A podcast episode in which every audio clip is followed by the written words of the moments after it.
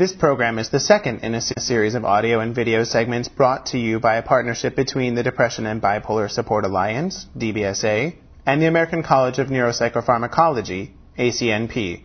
The questions addressed in this series were selected from an online survey conducted by DBSA regarding the interest and concerns of individuals living with depression or bipolar disorder about research surrounding the cause and treatment of mood disorders.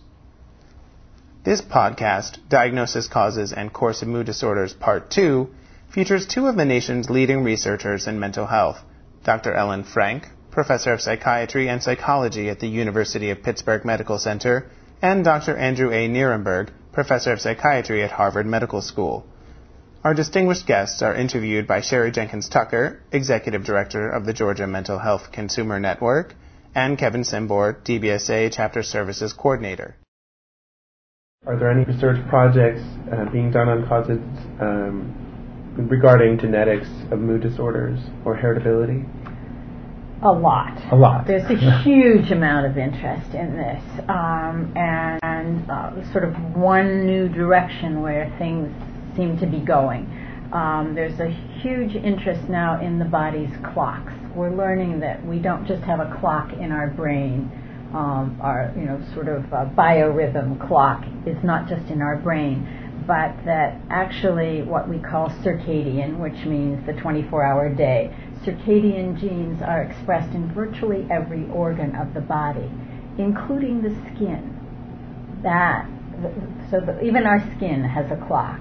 And so now there's some interest in looking at um, little hunks of skin and looking at the the, the clocks in our skin, and, and that these may actually be markers for bipolar disorder.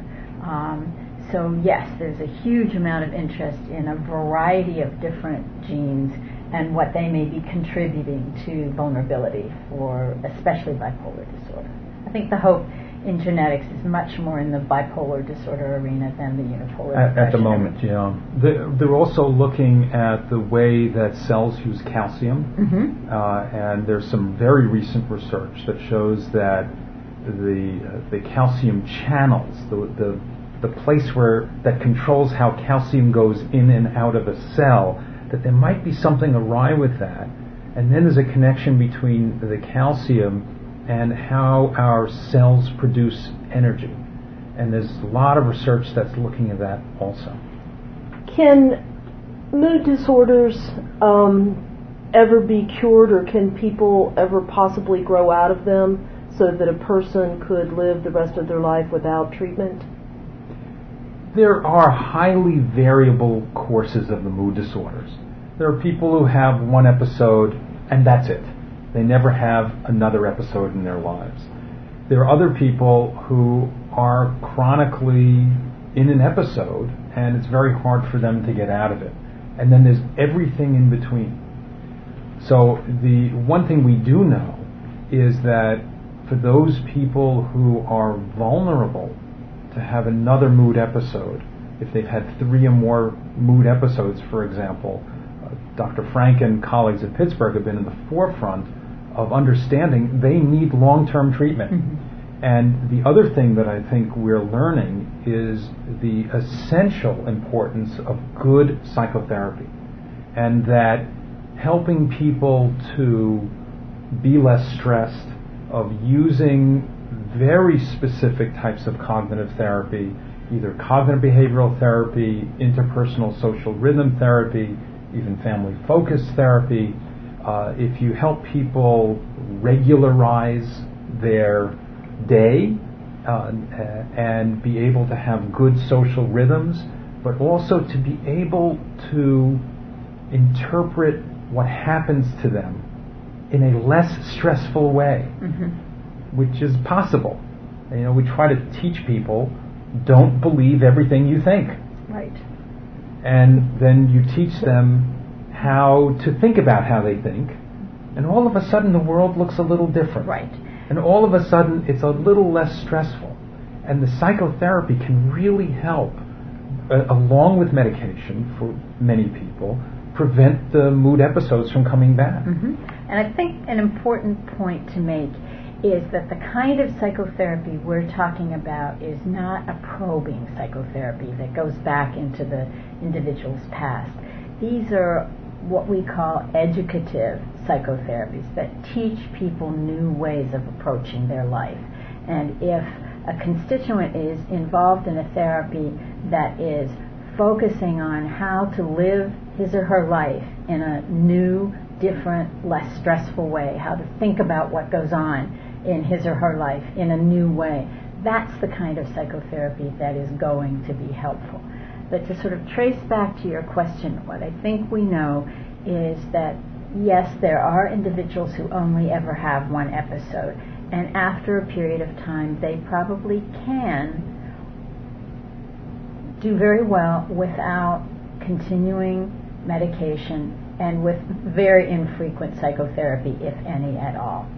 People who have closely spaced episodes and who've had, let's say, two closely spaced episodes or three lifetime episodes, the evidence that individuals who have that kind of history are going to be able to do well without treatment is is very clear. Those are individuals who are going to really require lifelong treatment in order to remain well. And the other people who are at risk are the people who have very severe episodes mm-hmm. and people who develop psychosis right. when they're ill, and that being hallucinations, delusions. Uh, so that is usually an indicator that they really may need long-term treatment.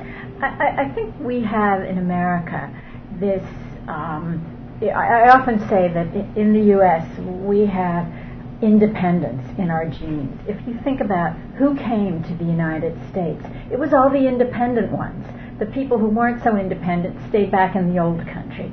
So we have this idea that we need to be independent of our medications, independent of our treatment. And what I try to encourage people to focus on is on being well. And if a medication helps you to be well, what a gift.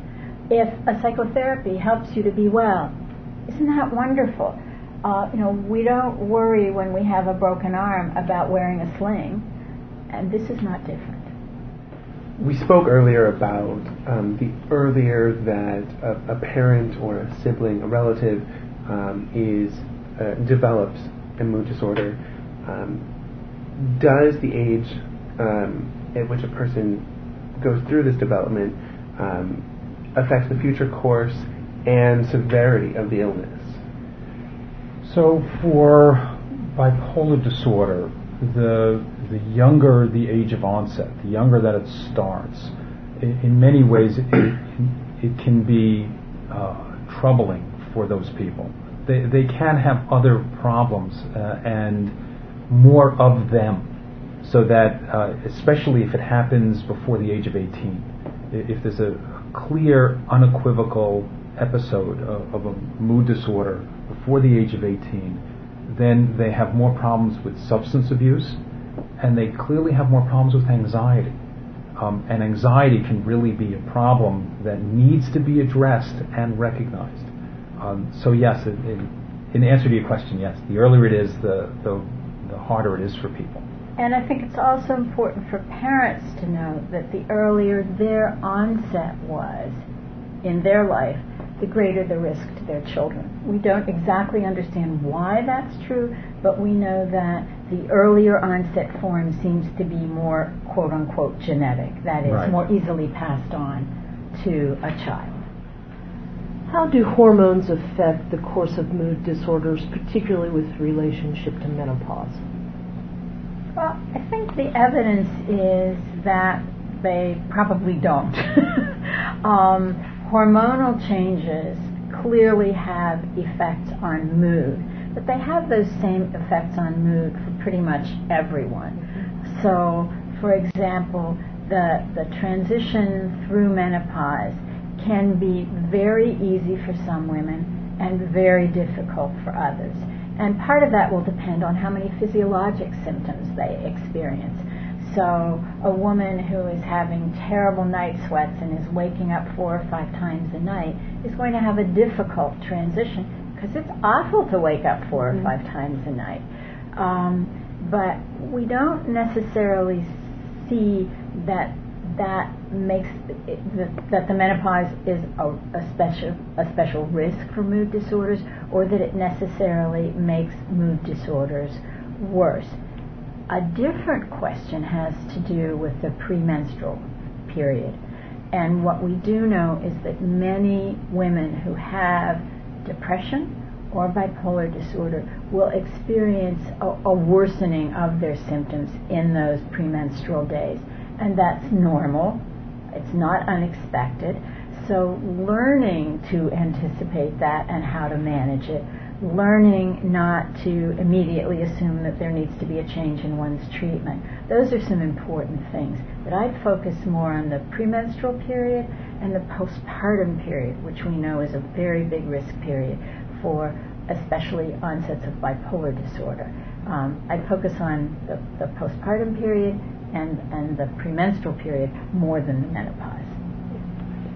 And also, for reasons that are not entirely clear, about twice as many women get depressed as men. But with bipolar disorder, it's about the same ratio.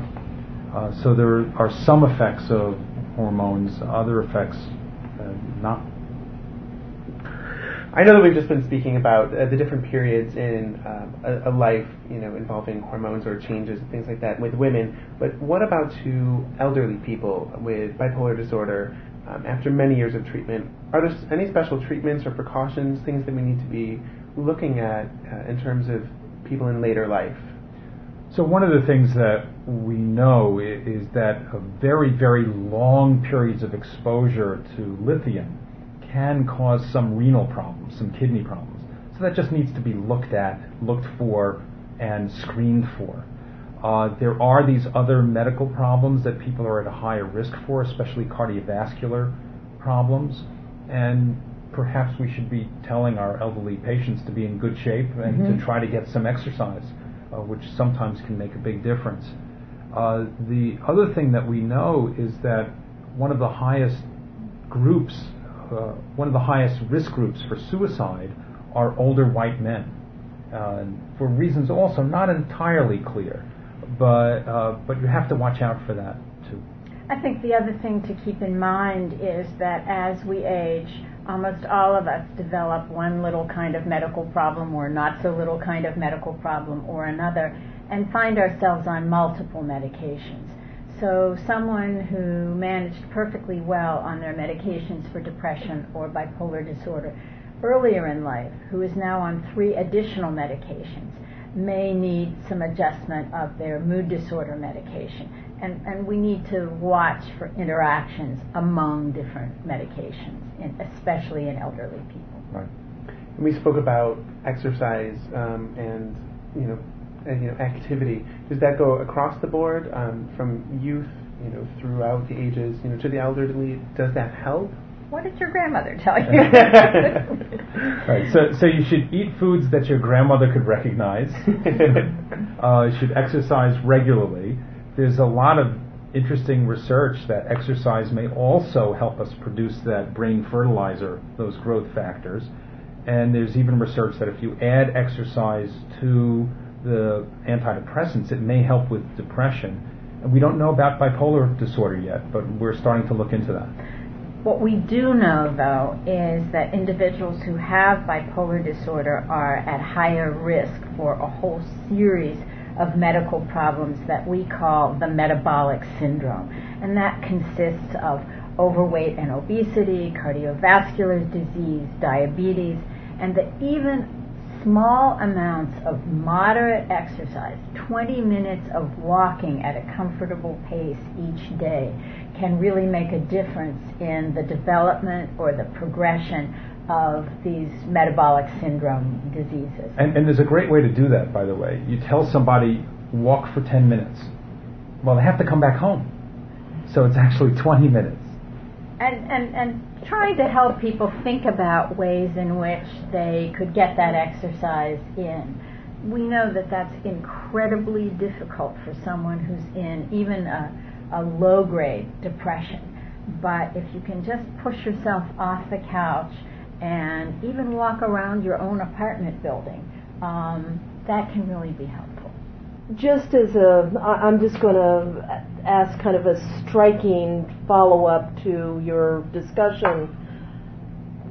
Do I hear you saying that having a mood disorder and or taking medications for mood disorders uh, shortens a person's lifespan? Having a mood disorder shortens a person's lifespan. Or let me put it differently. There is a correlation between having a mood disorder and having a shorter lifespan. We don't know that it's the mood disorder that causes that. Rather, it seems it's likely that it's these medical diseases that go along with having a mood disorder that cause it. So, having heart disease shortens your lifespan. Having diabetes shortens your lifespan. What is, is also something we're very concerned about these days is the extent to which having a mood disorder prevents you from being able to fully engage in the kinds of treatment that would help your heart disease or help your diabetes. So if you're chronically in a low grade depression, managing your diet in a way that's helpful to your diabetes is much more difficult. Um, if you're chronically in a low grade depression, getting yourself to the doctor for a regular checkup uh, is much more difficult. So we're beginning to think about ways that we can integrate the care of mood disorders with the care for these physical problems that do seem to be important in shortening people's lifespan. Importantly, we don't think it's the medications that we use to treat mood disorders that are shortening lifespan because if anything they may actually help the brain to grow and and and and may be helpful in a, a number of ways with the one exception of lithium which may lead to some problems with the kidney that just need to be checked on on a regular basis. And, and actually, we're even looking into whether or not lower doses of lithium added to other things may actually be helpful. Mm-hmm. Mm-hmm. One of the things, uh, as a friend and family member, uh, we all want to know is how can we help someone that we love, that we care about, um, if they're not seeing that they have an issue, but we do, that they're, you know, uh, acting out, you know, perhaps, you know, in a, uh, an episodic sense or developing a mood disorder. How can we best help them?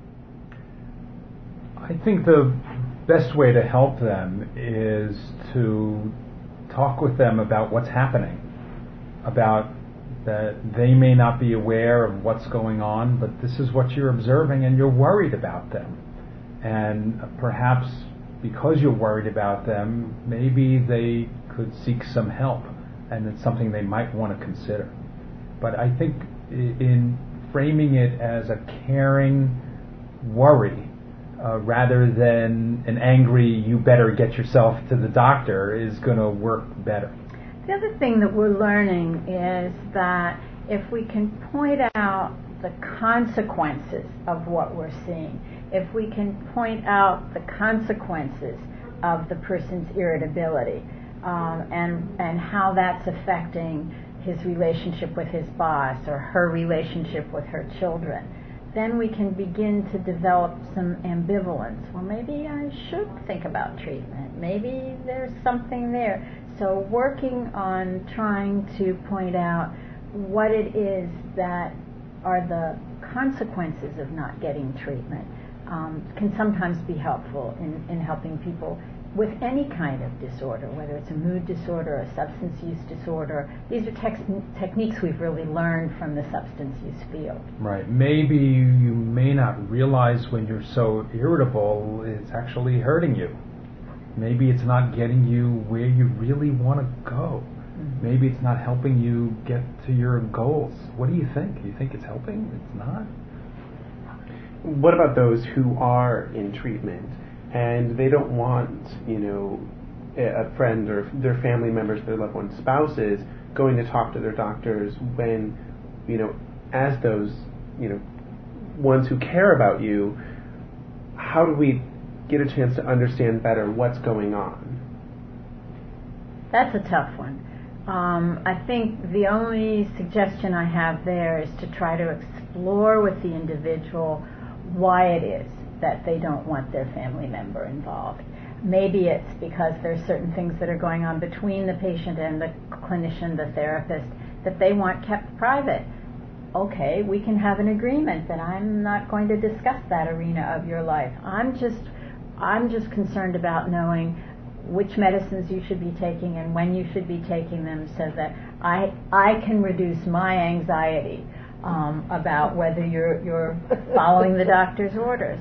Um, but there may be situations where it's just not possible. As much as the family member would like to be involved, it's just not possible for the individual who's suffering from the mood disorder to accept the idea of parental involvement or family member involvement. And I think that's often the case for adolescents and young adults. And it's just a very tough period that parents have to live through and uh, sometimes see your child make some mistakes before they figure out what needs to happen. If it's possible, at least to have communication with the treaters, with the person who's in treatment's permission, with the understanding that it will ultimately be of help to them because, well, you know, there's always several sides to a story, and sometimes if you're in the middle of a problem, it's hard to see things clearly and it can be helpful if you have information from people who, who are able to observe and who care about you. So that can be helpful, and that, that's part of the negotiation. Uh, uh, and, and, by the way, I, I, think one of the things we also need to do is to teach people who have mood disorders how to negotiate, mm-hmm. how to advocate for themselves, uh, read Getting to Yes or The Power of a Positive No. Uh, and it really can help both in terms of negotiating with family members, negotiating with the people you're trying to get help from. Very helpful. Where can I find information on specialists in my area that deal with my specific uh, mood disorder challenges? Well, we don't really have a good way of negotiating this. I mean, there's no Zagat guide for doctors, although I heard that they're thinking about starting one. Um, you can sometimes begin by calling your mental health association or um, I think one of the best ways to find out about specialists is by contacting the local Depression and Bipolar Support Alliance chapter patients who have experienced multiple doctors will be able to tell you whom they think has been able to be helpful and who has not. But unfortunately, there are many places in our country where there just really aren't specialists in mood disorders. Or there are specialists, but nobody has access to them. Right. So, um, if you live in a, a, city where there's an academic medical center, a, a, medical school, that's sometimes a good place to start. At least you'll get information about people who've had good training. Um, but if you're in some small town, you know, where the nearest uh, medical school is two states away, it may be very difficult to find good help. It's challenging. Um, how can I best share with my family and friends about the fact that I have a mood disorder to get the kind of support from them that I want and need? Well, I think educating them is essential. I, I think the websites that are available through the DBSA, um, other websites through NIMH, uh, we have an educational website called moodandanxiety.org uh, where you help people learn about what these things really are, what what's the disorder, what to expect, and, then there's the the whole challenge of okay, what's the mood disorder, what's you, what, what's back and forth. But I, I think education is is the best key. I agree. Um, the more a family member or friend knows and understands about mood disorders, I think the more helpful they're going to be able to be. That being said, um, there are just times when it's very difficult to be a support to somebody who has a mood disorder and it's important for family members and friends to know that they need to take care of themselves as well. We often use the analogy of the airplane where you're told to put on your oxygen mask first and then help the person next to you. So um, it's important for family members and friends not to become so exhausted, so depleted in trying to help the family member they care about and love um, that they can't be helpful. And, and I also think the support groups through DBSA uh, can be essential and very, very helpful. Mm-hmm. Are there other places specifically, um, in, in, addition to DBSA, the support groups locally or on a broader scale that we can find out more about the causes, diagnosis, and courses of mood disorders? Uh, I think there's uh, NIMH has a the very National good. the National Institute of Mental Health NIMH has an excellent website that is full of good and accurate information. There's a lot of bad information, misinformation out on the web. So I think relying on groups like the Depression and Bipolar Support Alliance, the National Institute of Mental Health, and again, websites of academic medical centers, um, medical schools that have information about mood disorders, um, both in the U.S. and outside. Um, there's a, a, a, wonderful one in Australia called the Black Dog Institute right. that has wonderful material on its website. It's in English. Australians aren't different from us. You can read that information. They drink different beer. That's true. Thank you for joining us for this special edition of DBSA Real Recovery Podcast, brought to you in partnership with the ACNP. Special thanks to our panelists, Dr. Ellen Frank and Dr. Andrew Nierenberg, and our interviewers, Sherry Jenkins Tucker and, and Kevin Simbor. Additional segments in this series include the podcast Diagnosis, Causes, and Course of Mood Disorders, Part 1, and the video presentation Medication Treatment and Working with Professionals. Please take a moment to share your thoughts and opinions about this segment and topic by filling out our online survey for Diagnosis, Causes, and Course of Mood Disorders Part 2 at www.dbsalliance.org slash acnpa2.